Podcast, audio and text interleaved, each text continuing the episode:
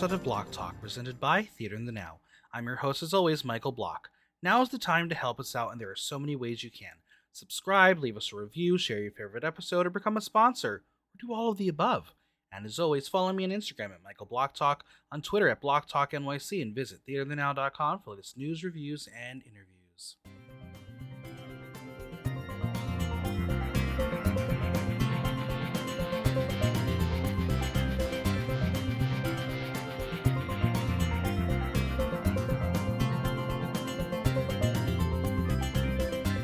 Well, hello. We've got a reunion on Block Talk.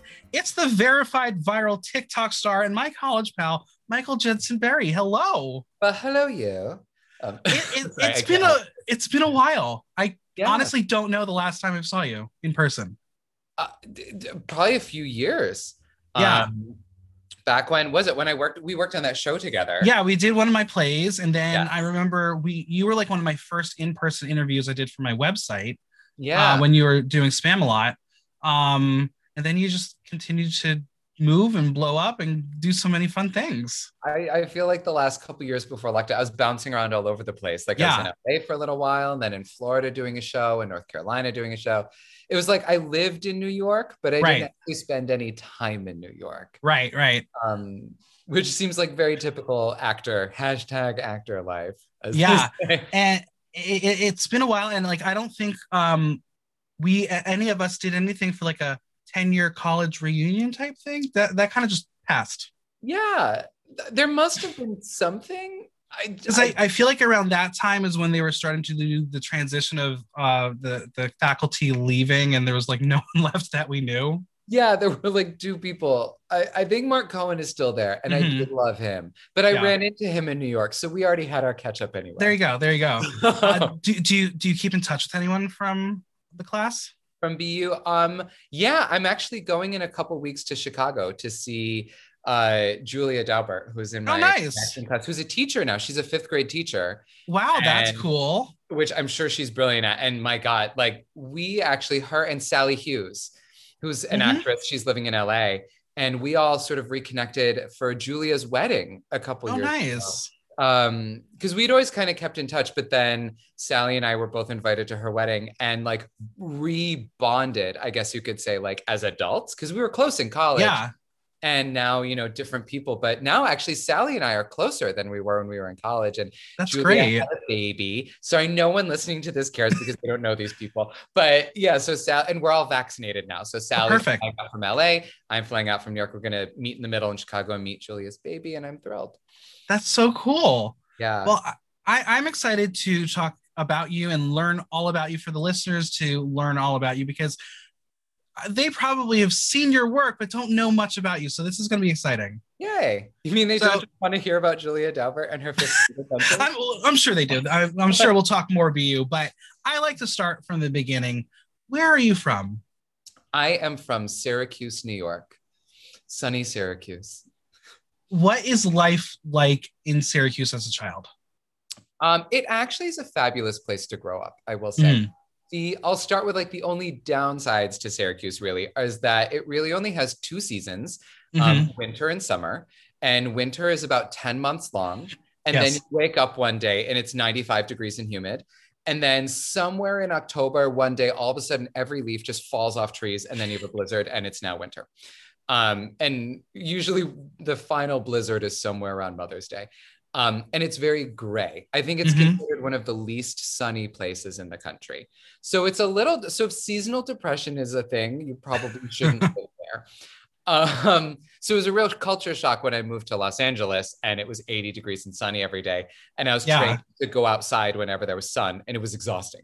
Um, but no, so but the upside of Syracuse, though, for me growing up, is there's loads of theater. It's a great Yeah. sort of like artistic hub. Um, it's a huge hospital hub for upstate New York. There's five hospitals and a university in a small city. So there's a lot of people who are well educated who make decent money. So there are a lot of theaters. And I first I saw Beauty and the Beast in Toronto when I was six years old. And I looked at my mom and I was like, one day I want to be the candlestick. And luckily, my mom loves theater. My dad was a professional musician for a long time. So they encouraged my sister and I to try. We auditioned for The King and I when I was six years old. I loved it. She hated it. And from then on, that's how I started uh, performing. And luckily, I grew up in a town with loads of theater. So there's tons of opportunity to me for me to go from show to show. And there were great voice teachers and great dance teachers. So in that regard, it was a great place to grow up. Now, when you weren't actually performing, were you always performing? Were you oh, always on? Are you kidding? Oh my god! it was my poor family. Um, they I must have been so exhausting. I was like a hyperactive kid with ADD. And for funsies, I would learn jokes and accents and songs, and I would perform them at dinner for my poor, mm-hmm. long suffering family. And I think that's why, like with all this Schitt's Creek stuff that I've started doing, why I sort of have an ear for accents is because when I was a kid, I was obsessed with like Monty Python, Mel yeah. Brooks, Peter Sellers, Robin Williams. And so in my spare time, I would practice their bits and then do them like for my friends at school who mm-hmm. also thought I was the weirdest kid on the planet. So so theater was in your life and you decided to go to school for theater. Why yeah. BU? Um I did it was sort of an easy choice when it was like I'm going to college to study theater. I never even remember sitting down with my parents to discuss that decision. It was just like, well, let's look at drama schools. It was just mm-hmm. sort of assumed, um, which was lovely. Good thing I have supportive parents. Um, but yeah, BU, it's funny. It was on, I narrowed it down to 10 schools. My top choices were all musical theater schools because that's what right. I've primarily done. And BU was just sort of, it was like a reserve choice and then it was literally the 10th on my list of 10 it just sort of stayed i knew yeah. it was the top drama schools but i knew nothing about boston i knew very little about the university but it was my second audition and i think part of it was i auditioned at su first to kind of mm-hmm. take off the because i su is a great school but my mom's office is literally next to the school so i was like i shan't be going here um, but bu was really my other practice audition and this is going to sound so crazy, but I had a dream the night before. I dreamt my first day of college, and this is all not having seen BU. And it was BU, like it was the College of Fine Arts in my dream. Yeah. Like I was walking in, I was going to class. It was the whole building, which I had never seen. So when I walked into audition to audition, my dad was with me, and I got off the elevator, and I was like, "Whoa, Dad, this is where I'm going to college." And he was like, "What?" I was like, "No, no, no, seriously, I dreamed this last night." And he was like, "Cool, my son's crazy." Um which that's never happened like that level of deja vu. It's yeah. like, i'm not a necessarily spiritual or whatever person but i just knew. And so weirdly it made the audition so much easier. And i went in and the audition was so much fun. The professor i auditioned with was is no longer there. I can't even actually remember his name because he didn't end up teaching me. Um but he was lovely and we had a blast. And yeah, I just walked out and I was like, this is where I'm going. And I was so pumped. And every audition after that, I was kind of like, cool, I'm just having fun, but I'm going to BU. Um, and I was like, I, yeah, and it sort of created my own little musical theater major for myself. Right. I sort of uh, minored uh, in voice and took dance classes, but it was great. Because you, you were a theater arts major yes. compared to acting. What was, I mean, now now looking back at it, what was your experience like at BU? Was it fun? Did you like it? Would you recommend theater schools to kids today?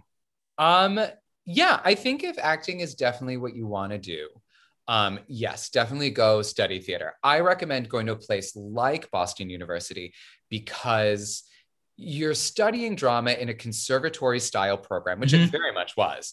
Um, you know, you know, CFA is like it's a hardcore conservatory right. training within a much larger university. And um, I love that because it exposes you to different kinds of people. You can take um, I loved the theater arts major, and that's what really drew me was because I had access to the hardcore acting conservatory classes, but I could sort of create my own path within it. Mm-hmm. You know, mm-hmm. I could also take history classes. I could also take, you know, whatever classes at the College of Arts and Sciences, which I think is so important to become a well-rounded, sure, as well as well-rounded actor. And my journey at BU it was a little bumpy at first because I came in and I I really struggled for a long time, still probably do with self-confidence and self-assurance. And I was so intimidated by the rest of the kids in my class because Yeah. a lot of them, even though I'd been doing theater since I was six, professional theater, I still thought everyone was better than me. They all had gone to what like Interlochen or whatever those camps are, which I'd never Yeah. done. I was like a lifeguard in the summer. Um, so I thought everyone was so scary. I thought that at first the program was really intimidating. It was a level of uh, like demand that I'd never fully experienced. I was mostly done musical theater. This was straight acting. Again, I was just terrified. So most of freshman year, I felt like crap because I was like, I'm a terrible actor. I'm failing. Even though all the teachers were lovely and they were like, no, you're Right. Maybe you don't have a panic attack. Um, so so that was a little bit of a struggle for me. But once I found my footing, it was great. And then I went abroad my whole junior year, which was Right. phenomenal. I took a semester and I wanted to just go be a normal person for a little bit and not like be a drama major who was always in pajamas and crying. Um, and so I went to Dublin and studied marketing for a Mhm. semester, and then went to London, went to LAMDA, right. to study Shakespeare, which that changed my life. Like their approach to acting made sense. Well, BU is a great drama training, it's a very Linklater based. It's very Right.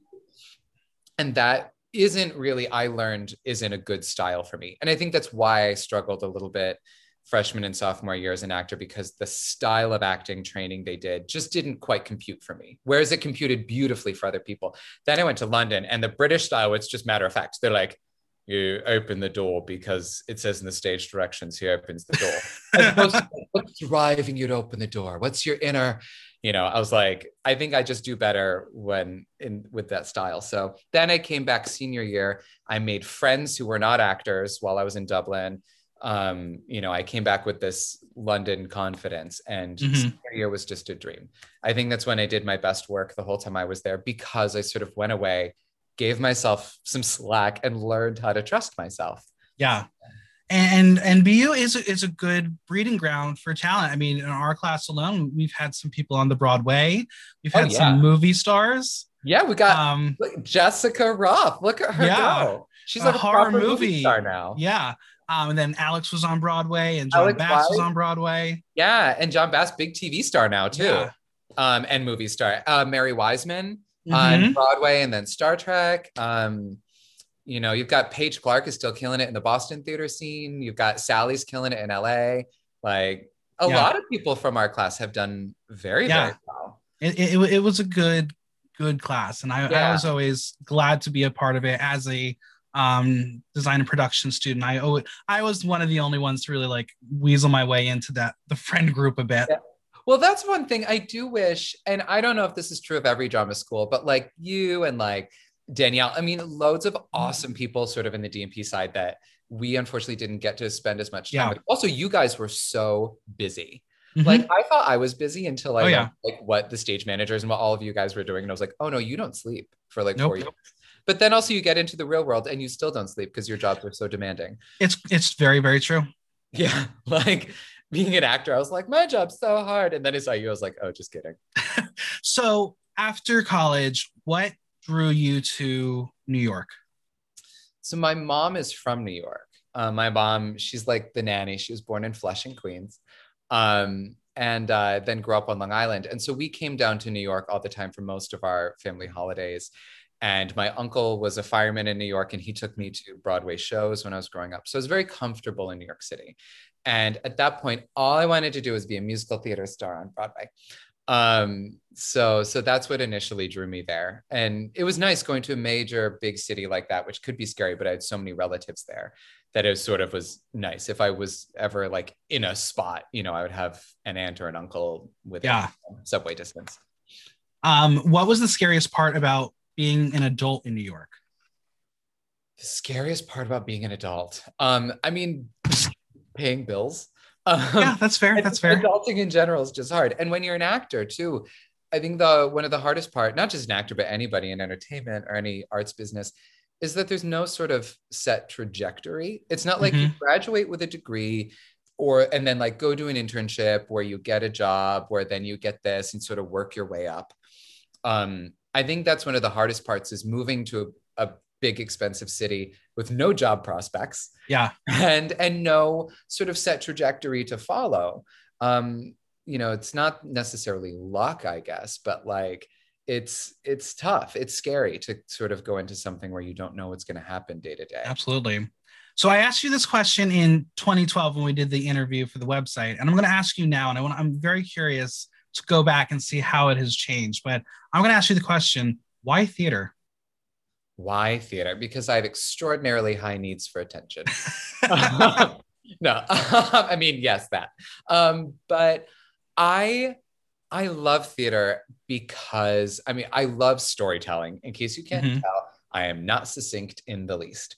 Um, I I love storytelling. I grew up, I couldn't sleep at I was a terrible sleeper. And so I'd listen to audiobooks and old radio mm-hmm. to fall asleep.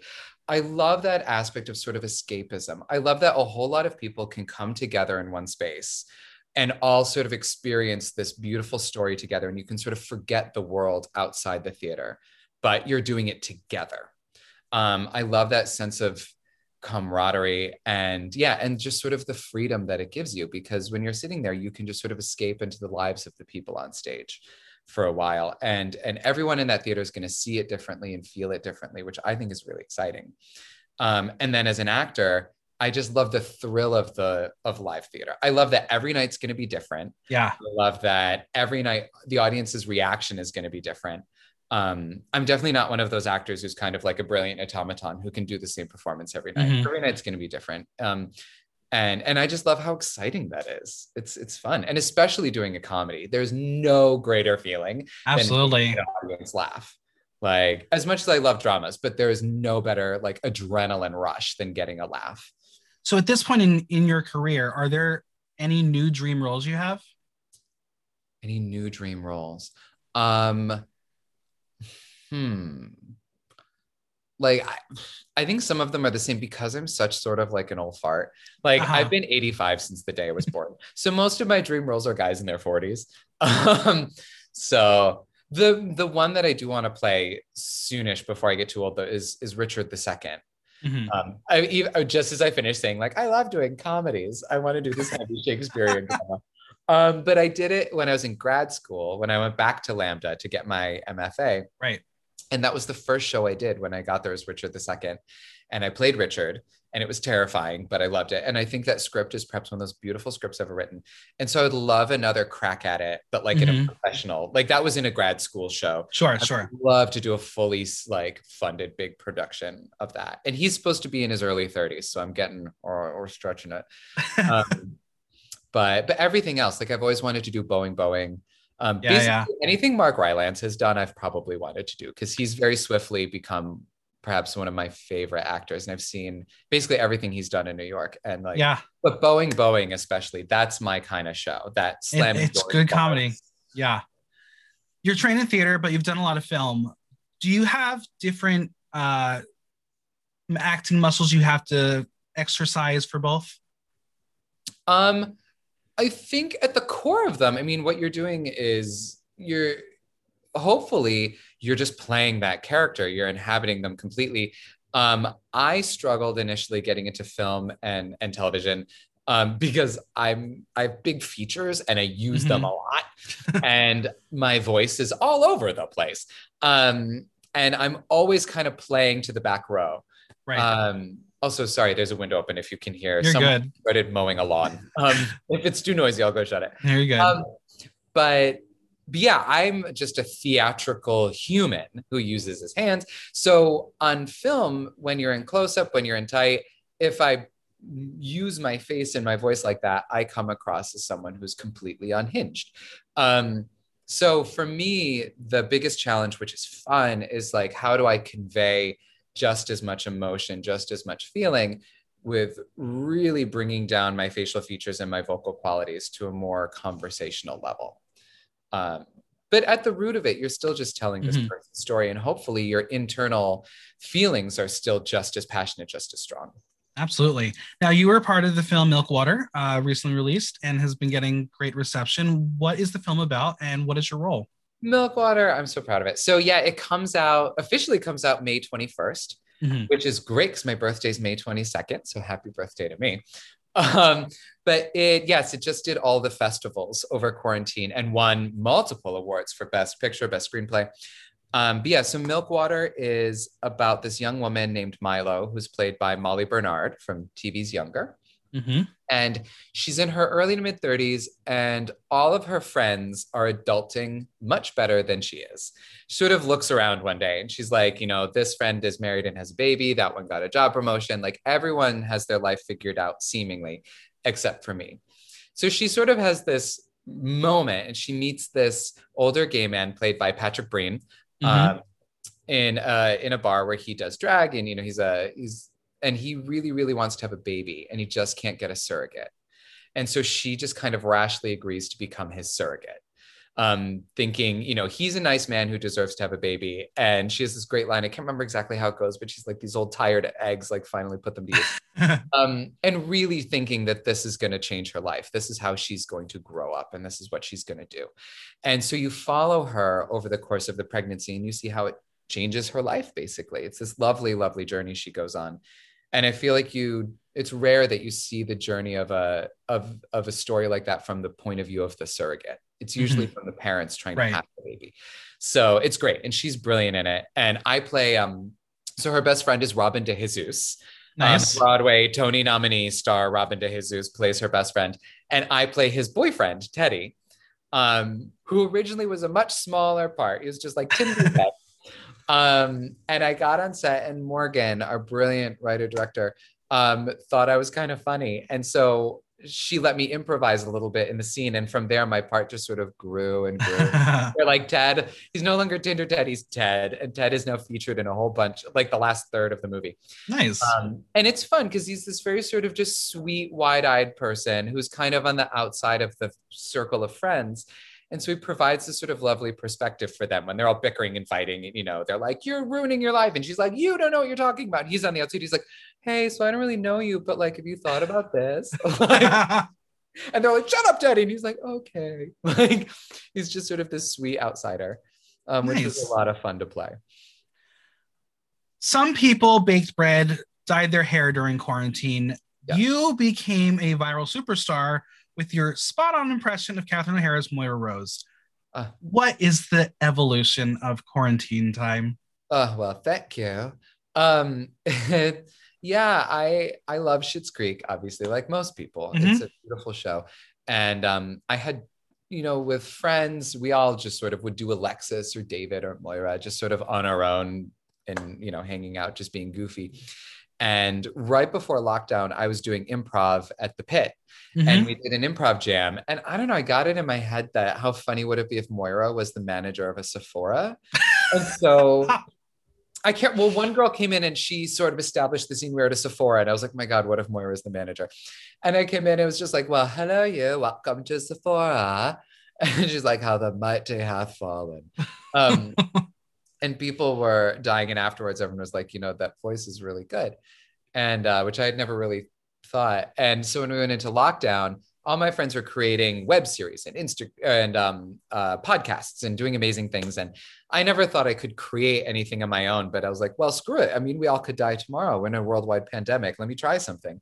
And my roommate had an extra wig from an old Halloween costume at the bottom of his, co- of his closet. So I just like plopped it on my head, put up my phone, and thought, well, on the show, she drinks tea all the time. So I'll have a cup of tea and we'll call it quarantine time. And like every couple of days, um, Moira will check in with a cup of tea and just give her very specific perspective on life in lockdown. Um, and it was just more for my friends. It was just sort of an inside joke. Yeah. And never thought this would go anywhere. And yeah, now what, like 130 episodes and I want to say 35 wigs later, I'm still doing it. So How does it feel to have gone viral? What was the moment you realized this is catching on? I, I don't know that I ever quite had that moment. I think that probably because social media is still such a mystery to me. Like I said, I'm an 85 year old man. I joined TikTok to post to have just a place to post these videos as well as Instagram. And like a friend I made on TikTok had to walk me through how to use Twitter on FaceTime because I couldn't figure it out. So, um, and doing all this in lockdown, my life hasn't changed at all because Mhm. I've just been home. The only difference for me is, you know, it's I look at my videos and they go from 10 views to 10,000 or a million or whatever. Um, so it's interesting. I've never really had like a moment where things have changed. It still kind of feels I'm still just sitting in my kitchen with a wig on my Yeah. head. It's just now people want to interview me. now, obviously, you've re- received the coveted blue check mark. What was Yeah. that like? I, I didn't even notice at first. A friend called me and they were like, dude, you got verified. And it was on Twitter first after um Chasten Buttigieg shared Mhm. a video that I did for him actually. Um, so when he put out a tweet at Christmas time and he was like, Dan Levy, where's Santa baby? Santa bebe as Moira Rose. And I figured, you know, the show's over. I was like, there's no way Catherine O'Hara is going to do this. So why don't I take a stab at it? and so I wrote a version of Santa Baby where the whole family sings, of each one gets a verse. And that's when I learned how to use Twitter. And Chasten Buttigieg shared it and talked about it and messaged me. And he was like, "This It's is so cool. awesome. Thank you." And um, and I think he's fabulous. So I was so excited. Um, and after that, yeah, I got that low blue check mark. And then after that, they all all the other ones kind of followed suit. You know, I think once you get it on one, Instagram, TikTok, you know, they're all Yeah. like, "Oh, you must be a thing." Um, but again, you know, all these friends were like, "Congrats, you're verified." I was like, "I'm like Pinocchio." It's like, am I a real person now? Um, but hey, it opens doors. I I suppose so. How long does it take to transform into Moira? Do you have a process?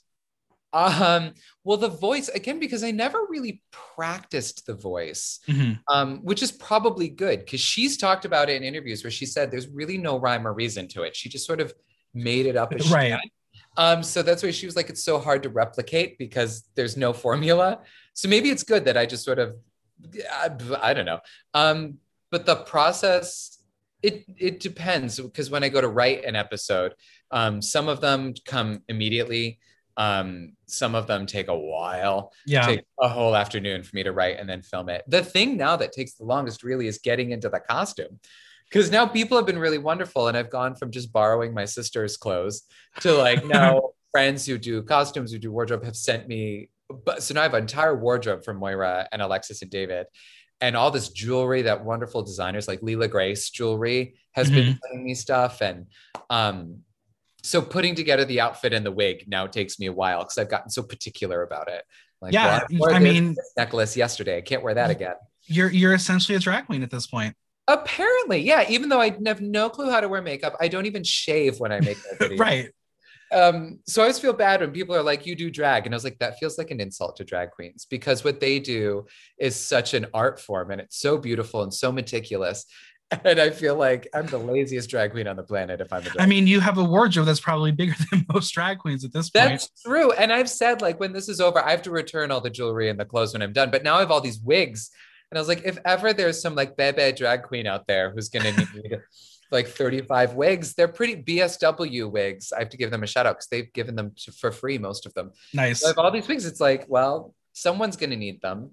It's true. I mean, there are, there were a lot of baby drag queens who were born during quarantine. Believe you me, I I'm saw them all. Sure. I'm sure, which is beautiful. The world needs more color and more drag. queens. Absolutely.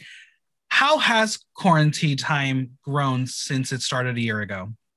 Um, well, it began with me just setting up my phone, not and just improvising, just sort of Yeah. riffing into the phone, and then um, finally getting a good take. And now that I've learned how to edit, um, I've managed to add all kinds of other characters. So now Yeah. I do the whole family, and then I've done over 20, I want to say, other sort of celebrity impressions and then original characters. Um, so now every time I sort of try and challenge myself, either with her vocabulary to work in crazy new words or to do another person, like I've done Patrick Stewart and Henry Cavill and Dolly Parton, people I never thought I would ever impersonate. Um, Britney Spears, um, I've now done a few times, and uh, and so that's that's how it's grown. Is I each one I still try and challenge myself, either technology wise, like how can I do a cool music cut or edit, Mhm. you know, or as an actor or as a writer. Is sketch comedy something you aspired to? I never did before. I think because it was scary. And um, but now I love it. I who knew I I could Yeah. write. Even Catherine O'Hara said I was a funny writer.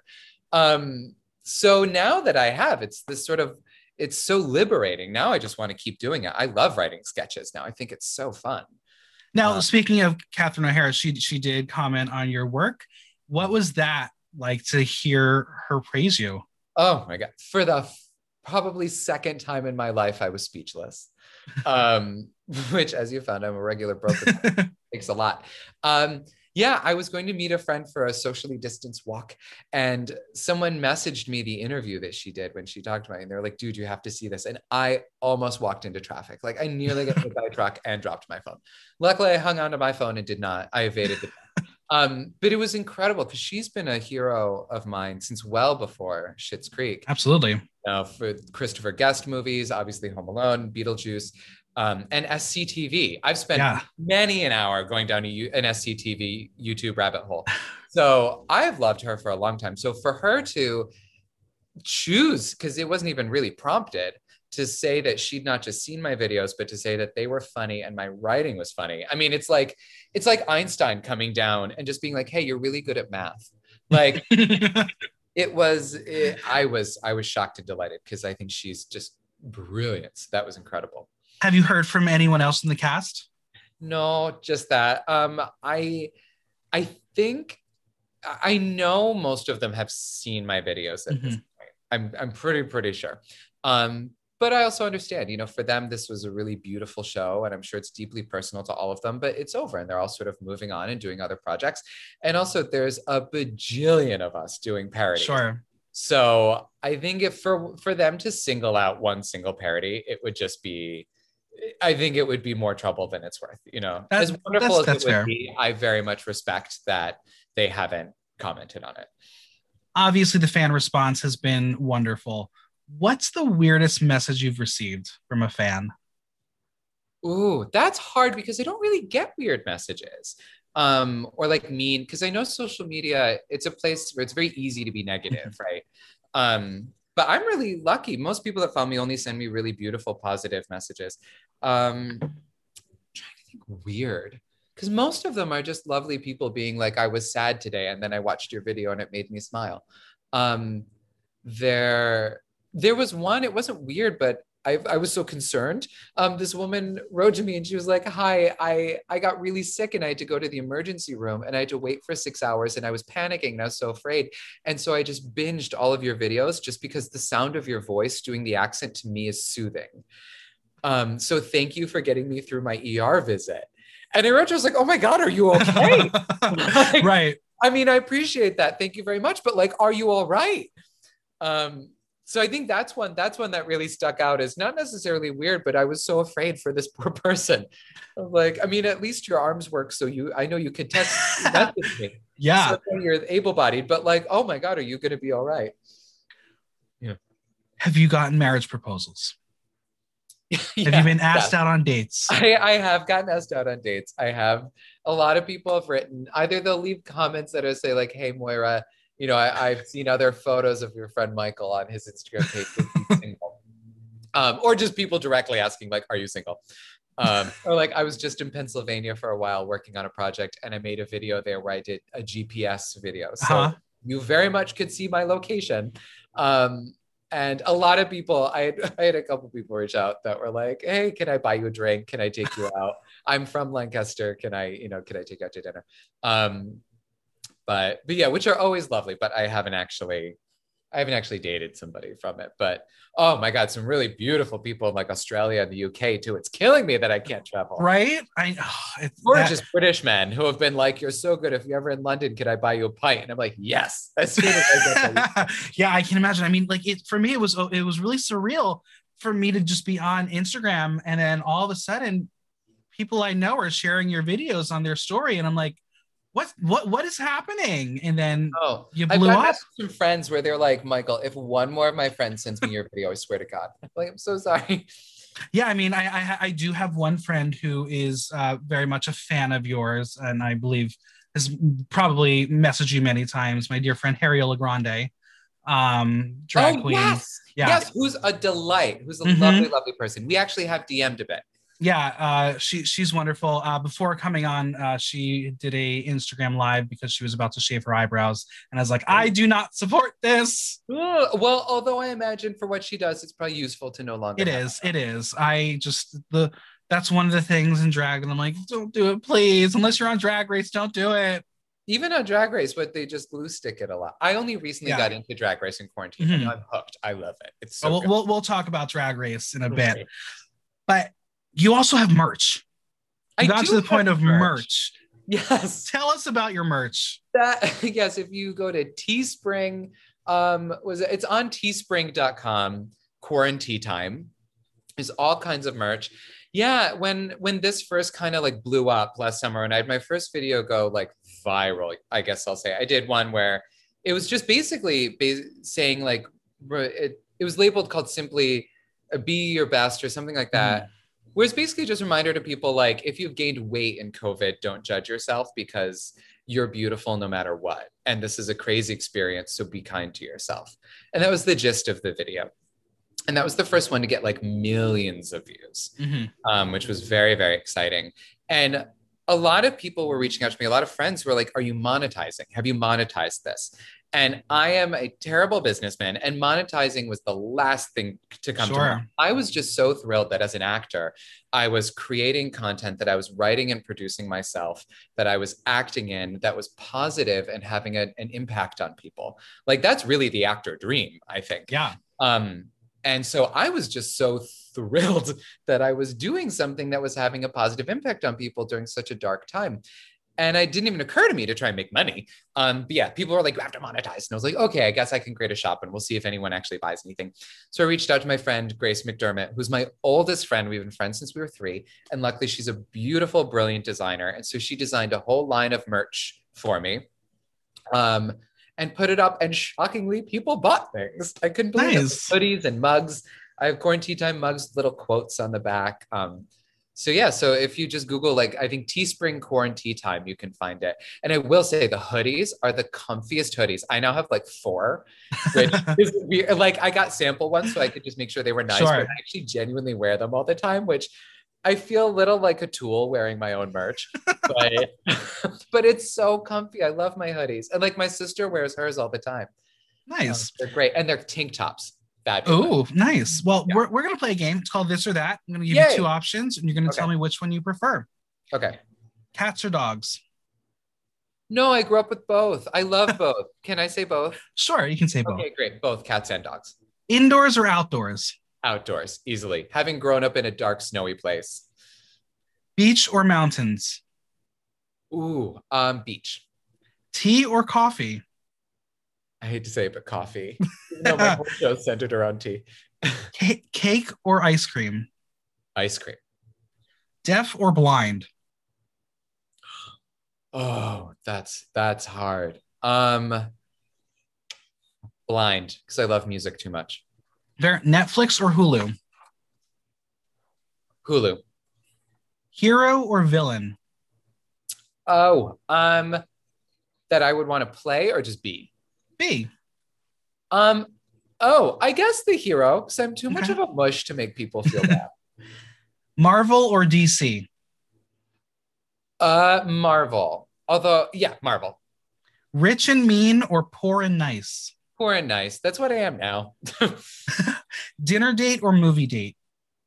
uh, movie date. I love movies. Vanilla or kinky? Ooh. I think I thought I was kind nope, because my parents might hear that. um probably vanilla. I I am more vanilla than I like to think I am. I think I'm cool, and it turns out I think I'm super vanilla.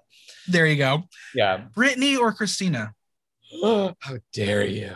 Um I this would have to be both. I can't decide between the That's two. fair. That's fair.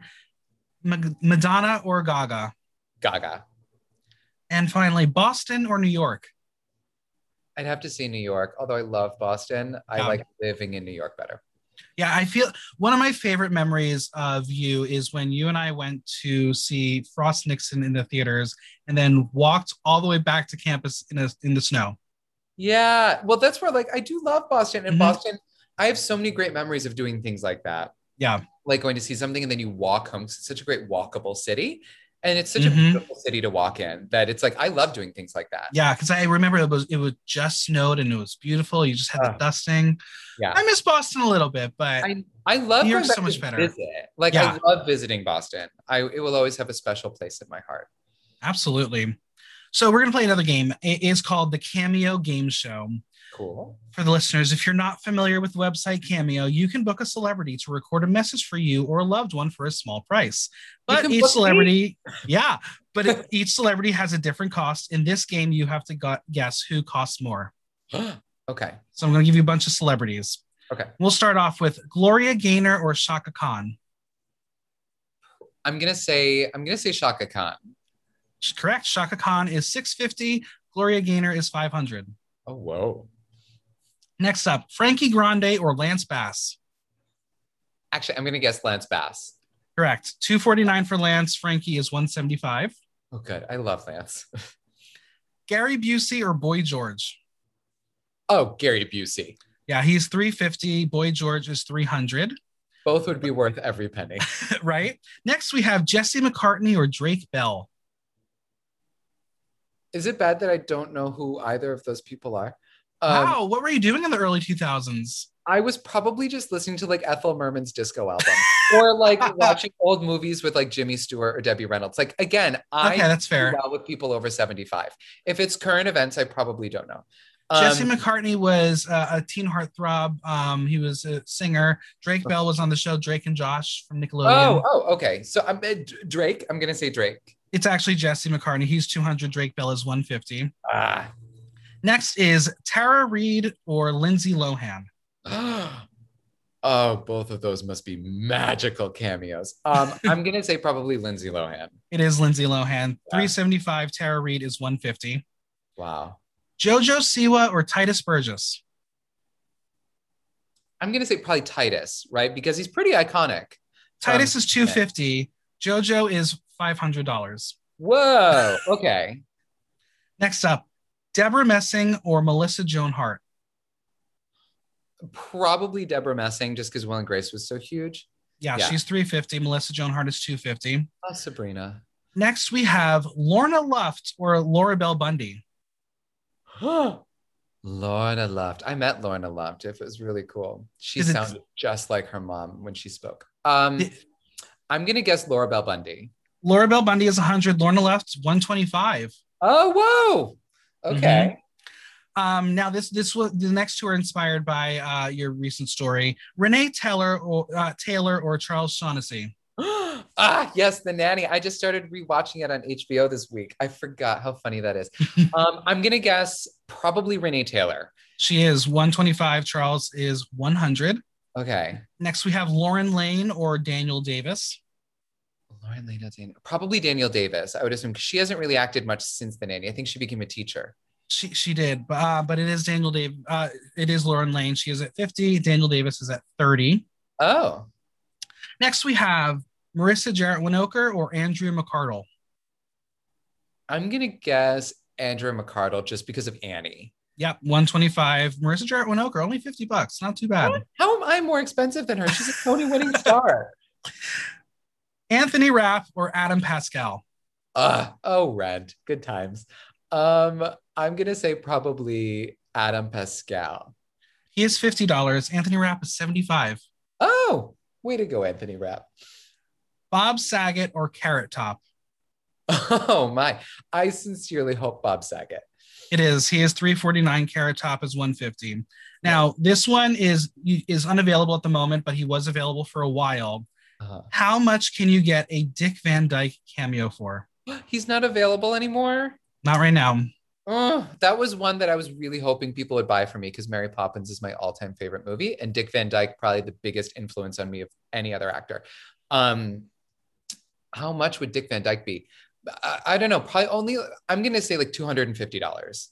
I believe the last time he was on there was a thousand. A thousand, good as well. It should be. That's Yeah. probably why no one bought it for me. I mean, i- i- if you're going to talk to Dick Van Dyke and get a video from him, he it's going to take some work. yeah, well, because he's no spring chicken. But I did see one that he shared. Someone shared that a cameo that he did for someone who's brilliant. He sang Chim Chimney for them. Oh, That's amazing. I would, I would die. How's your experience been on Cameo? Plug yourself. great. I have two more I'm going to make as soon as we're done talking. Um, I really like Cameo. So, um, my thing with when I do videos for people, because I started doing it before, people just reach out and ask me to do birthday or whatever Yeah. And um, And I really like doing them because I know a lot of cameo, like I get that notification when you're closing in and when it's due. They're like, it takes 30 seconds to wish someone a happy birthday. Not for me. I get fully dressed up. I have the person who requested it send me details and factoids about the person, and then I write them their own full personalized tea time episode. So I take the time to actually write them a full, like two to three minute video dedicated just to them in the style of Moira Rose. Um, and it's really fun for me because I get to write a whole monologue, which does take a good amount of time. Mm-hmm. Um, but it's a great way to find new words, to find new phrases. I've definitely taken um, phraseologies or vocabulary that I've learned for a, a, cameo and used it in one of my own episodes. Nice. Like like Frumberlings, I learned for one, and now I use it all the time. It's great. Nice. Social media is obviously a big part of our society. How important is it actually? Um, oh, social media. Um, I luckily because for me, like I've had such a positive experience with social mm-hmm. media, but I'm so late to the game. Um, you know, before lockdown, I had Instagram and Facebook, and I didn't even use either of them that much because right. I'm so not tech savvy, nor am I that. Like we found out, I don't really have much of a like pulse on what's going on in the world as mm-hmm. far as like, you know, pop culture goes. Um, so it was never really important to me. But now that I'm on there, I'm seeing the benefits of it, you know, especially things like TikTok and Instagram, where I think for actors and creators, it's fabulous because it's almost like we live in this new sort of like technological vaudevillian age. Yeah. Where anybody, you don't have to be, you know, I, there's this woman who's become a brilliant, really famous TikToker who's a hairdresser in Vancouver. And who knew she was so incredibly talented and the world would never have found her if it wasn't right. for something like TikTok. Um, and for me, you know, it's this wonderful outlet for me when there was no theater. And so, in that sense, I think it's really wonderful that it gives people an opportunity to perform and for an audience to find them. Sure. Um, and you know, encouraging things like people that I think are relaxing, you know, that do those sort of soothing videos. Um, or just cat videos, which are hysterical. and sometimes you just need a 30 second laugh. So, in that sense, I think it's really wonderful and important. I think that where I've seen where it can be a little dangerous, I think, is like I said, where people find it so easy to be negative because it feels like you can attack people or go Absolutely. people. And it feels like there are no repercussions because you can't see them. You can't see how it affects them. And if they are actually hurt by it, um, I think it's very easy to attack people there. Um, and then obviously misinformation can spread like wildfire. Absolutely.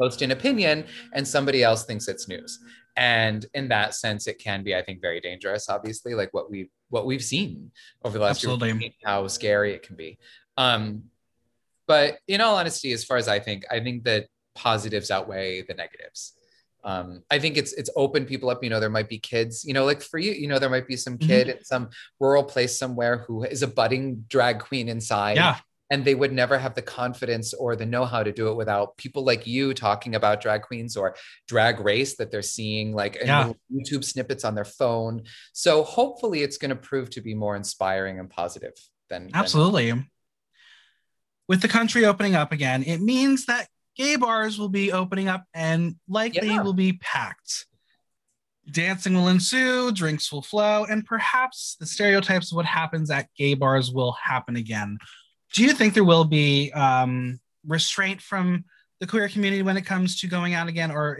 or do you think that it's going to be the Roaring Twenties and people are just going to have the time of their life and no inhibitions?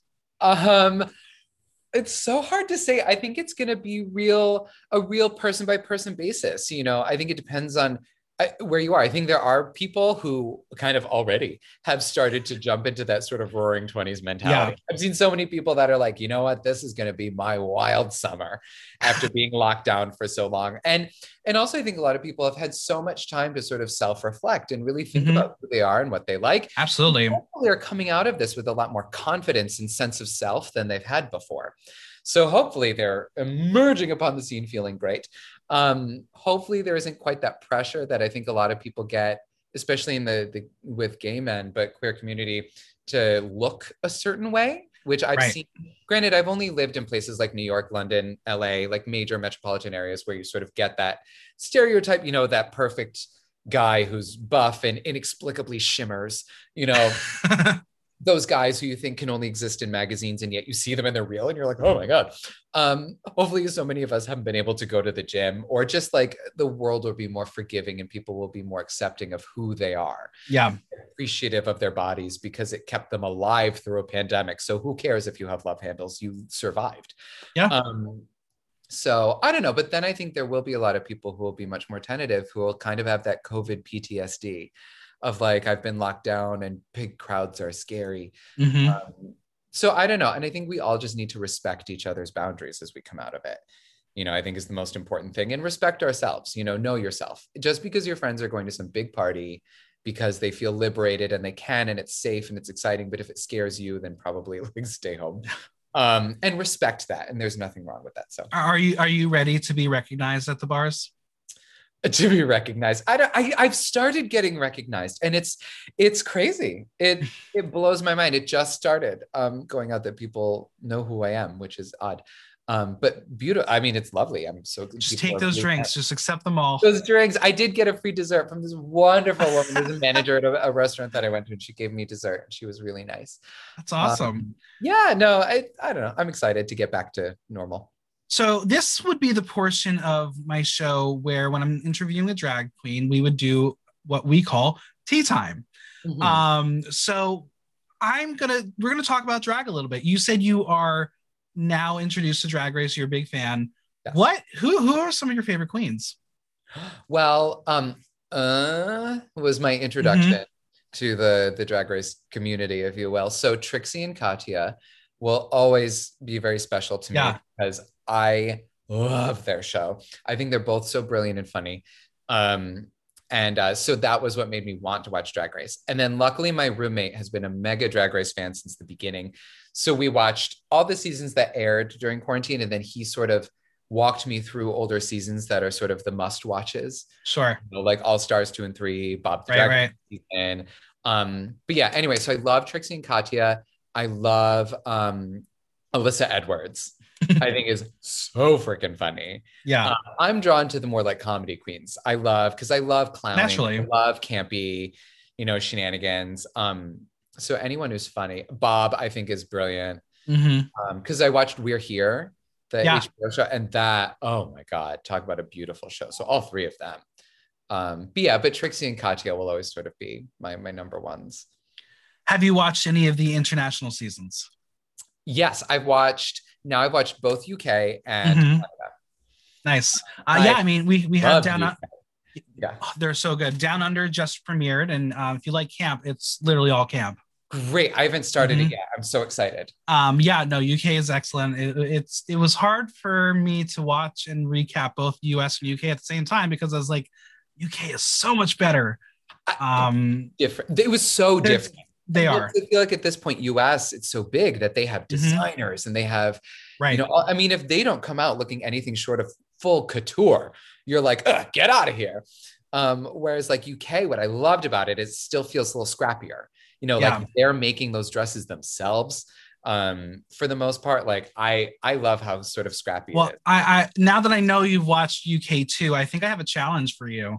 I want to hear Moira Rose's um, verse for UK Hun.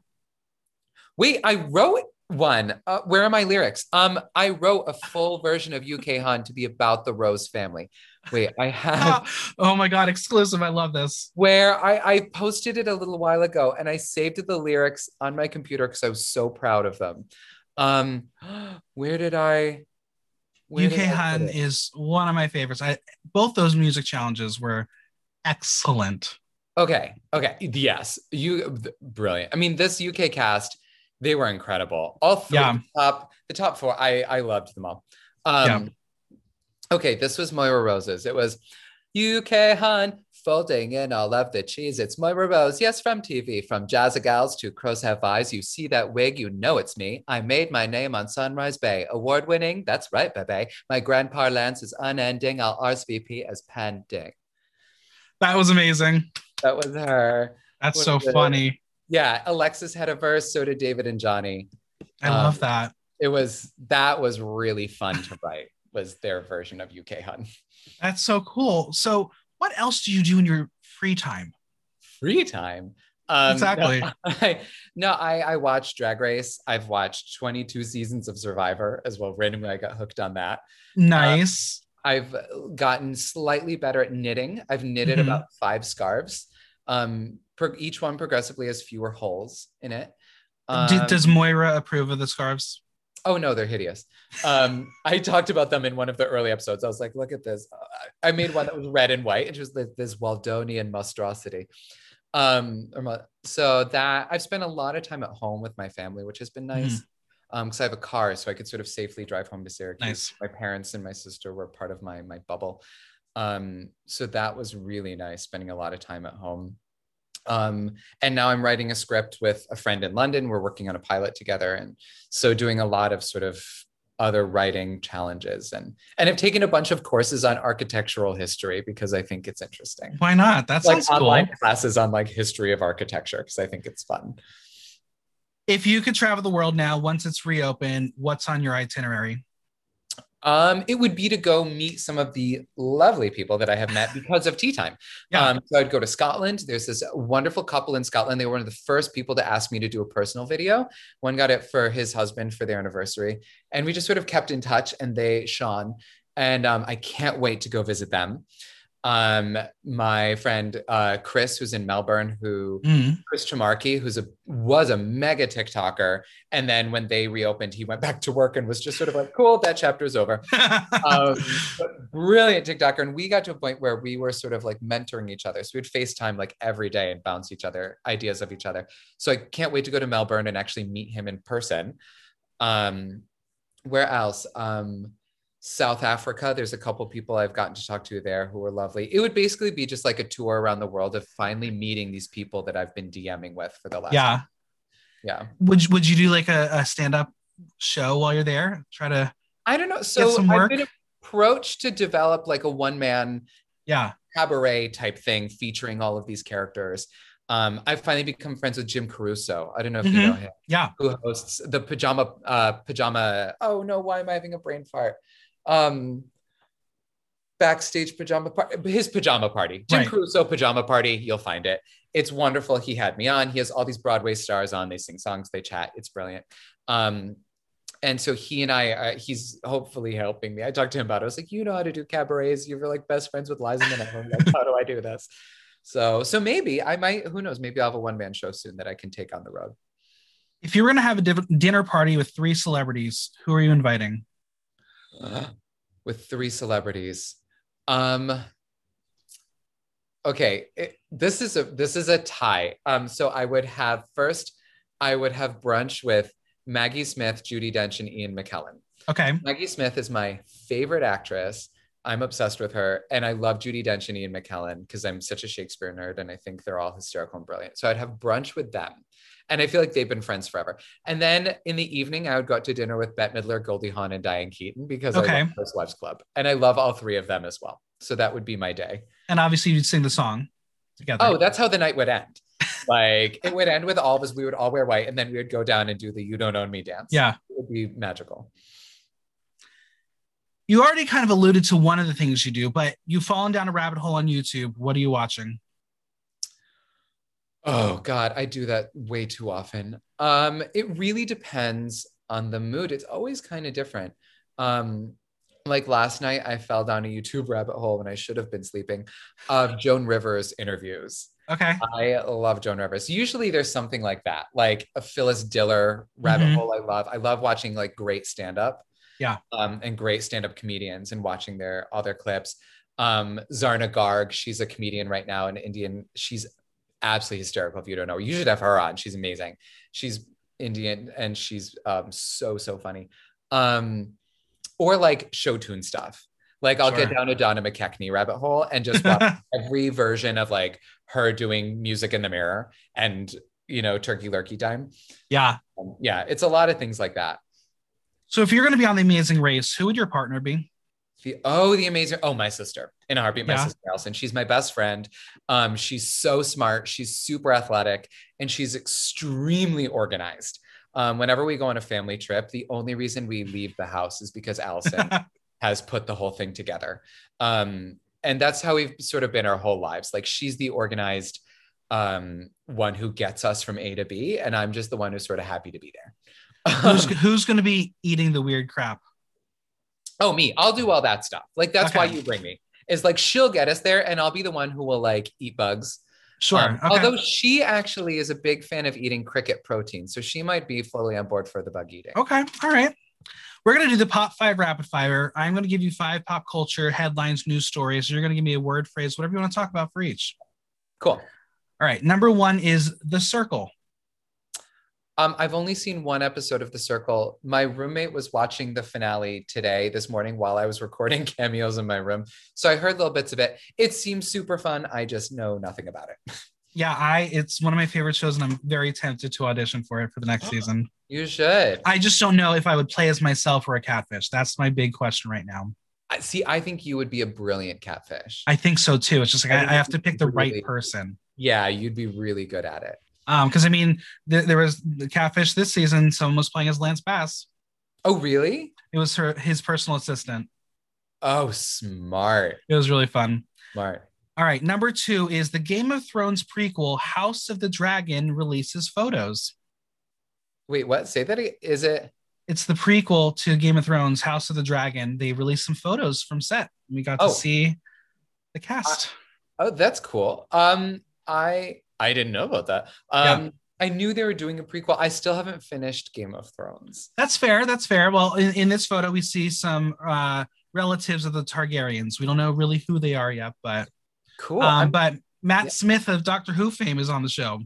I love him. I love him. Yeah. And Doctor Who was my introduction to him. Yeah, Uh, with with this really blonde, long blonde wig. It's like, okay, interesting. Yeah. Okay. Okay. All right, number three is Facebook continues to ban Donald Trump. Oh, I so I I try very hard to stay away from politics just because um like especially my sort of persona online is so Sure. sort of happy and positive and like my sister calls me Mr. Rogers with a wig on. Mhm. And I just, anytime I've done one that addresses politics, like I did one in response to the Capitol attacks, I did one in my very sweet Right. way. Um, but that was where I feel like I had something I needed to say and it was important and I wanted to say something. Um, but people are always like, please don't. We come to you to escape from that, no matter what your political affiliation. That being said, I think um, I obviously am not a fan of Donald Trump's. Um, and I've seen a lot of studies that show just how much sort of false information he puts out there Mm-hmm. on social media. So just because he- when you fact check him, it's alarming as to how much he just seems to make up. So maybe it's for the best that he's Yeah. not on there I agree. and instigating negative things. He seems like an incredibly negative person that I feel like is a voice that we don't need right now. I agree. Number four is Lil Nas X's Montero, Call Me By Your Name. Wait, what? Lil Nas X's song. Have you seen seen the video? Oh, yes, yes, I did see it. Mhm. Um, it was so cool. Yeah. Um, and again, people were like, "Have you seen this thing?" And I was like, "I totally missed it at first. Um, I, I think it's amazing. It caused such a, a stir. Yeah. Um, my goodness, but fabulous. Like, yay Yeah. causing a stir like that. Awesome. Like, even if people were upset, they saw something and it sparked something in them and it sparked conversation. So Yeah. I'm all for, especially the conversations that came out of it and the way the responses um were were fabulous. So like huzzah, yay, more videos like that. Number five, Broadway to reopen at 100% on September 14th. Awesome. Um, I sincerely hope it works. I am just nervous that you know that there will be enough people who are afraid to come out and be Sure. crowded. I think it's a lot to ask people after a pandemic to be like, come be in this packed small space with a thousand other people, and then people singing at you. Um, you know, it. I really hope people do it because I know for Broadway financially, they basically have to sell out Yeah. to, to even break even they have to sell out so i i just really hope by then i think it's smart to wait until september and not do it in the summer so we all have the summer to sort of become Yeah. reaccustomed to being in crowds um, but it's exciting i i hope that lots of theater comes back not just broadway What is the first show you want to see when it's reopened? ooh um probably i'm so excited to see six Me Again. too. That's that's my mom texted me this morning when I guess the announcement came. She's like, "What do you want to see?" I was like, six. That's, So- yeah, 'cause I saw it in London and Yeah. loved it. I went in totally blind, didn't know anything Mhm. about it, knew nothing. My sister and I, Allison, she booked the trip. and and friends in London, I was like, I'm here. I want to see a show. What should I see? And they all were like, go see six. We're not going to tell you anything. Just be pleasantly surprised at how wonderful it is. And I was obsessed. Um, so I'm just very excited to see this like American version because I've Yeah. heard they let whatever cast of women play those roles, they let them all sort of put their own stamp on the show. yeah. So I loved the British cast. I saw the original West End cast. I'm so excited to see what the American girls did because I'm sure they're equally wonderful. Which character would Moira Rose want to play? Oh, well, I mean, Michael Berry wants to play Anne Boleyn Um, Naturally. because I love her. And I love the woman who did it in London, who I saw, I can't remember her name, but she was amazing. Um, and I love her song, like, Don't Lose Your Head. Yeah. Um, I feel like Moira would want to be the first one, though, Catherine of Aragon, Mm. just because she's based on Beyonce, right? Yeah. Um, so I feel like Moira would just love that she was a character based on someone like Beyonce. And That's her fair. song also is fabulous, you know, and Yeah. she's the elder statesman of the women, which I think Moira could very much relate to. It's fair. So I asked the audience if there's anything corner questions, and I have one. Some it's a question I'm sure you've gotten many times. It's from anonymous. The Uh-huh. question is, are you single? Am I single? Yes, I am single. There you go, friends. There's your answer. I'm sure you will get some DMs. Great. But I have my previous guest asked my current guest a question, and this is a question from Katrina Lovelace. Ooh. What is the most embarrassing thing that has happened to you in your life? God, where to start? I I'm constantly proving that gravity still works. I like I drop in. I'm such a klutzy person. Um, it's the most embarrassing thing that's ever happened in my life. Ugh. Um, the first thing that springs to mind, um, is when I was a kid. Obviously, it's when you're a kid, right? Those are the ones that stick with you because an Mhm. adult constantly make a fool of yourself, so they just run together. Um, but when I was 10, I was doing a production of Working, the musical. I was playing the newsboy, and I love Working. It was so cool. Yeah. Um, and I was I completely blanked on the words during one of the performances. Just stopped, stopped cold. It had never happened before. Thank God it's never happened since.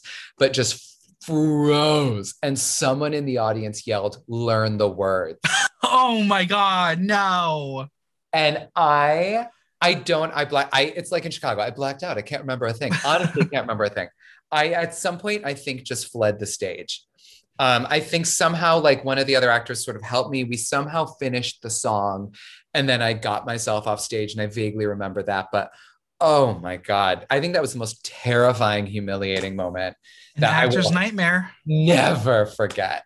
You know, and I've had embarrassing moments on stage. I've forgotten lines, I've dropped things, you know, things have gone wrong, but since then I've learned how to recover from it. Yeah. That was the only time that I just full on froze.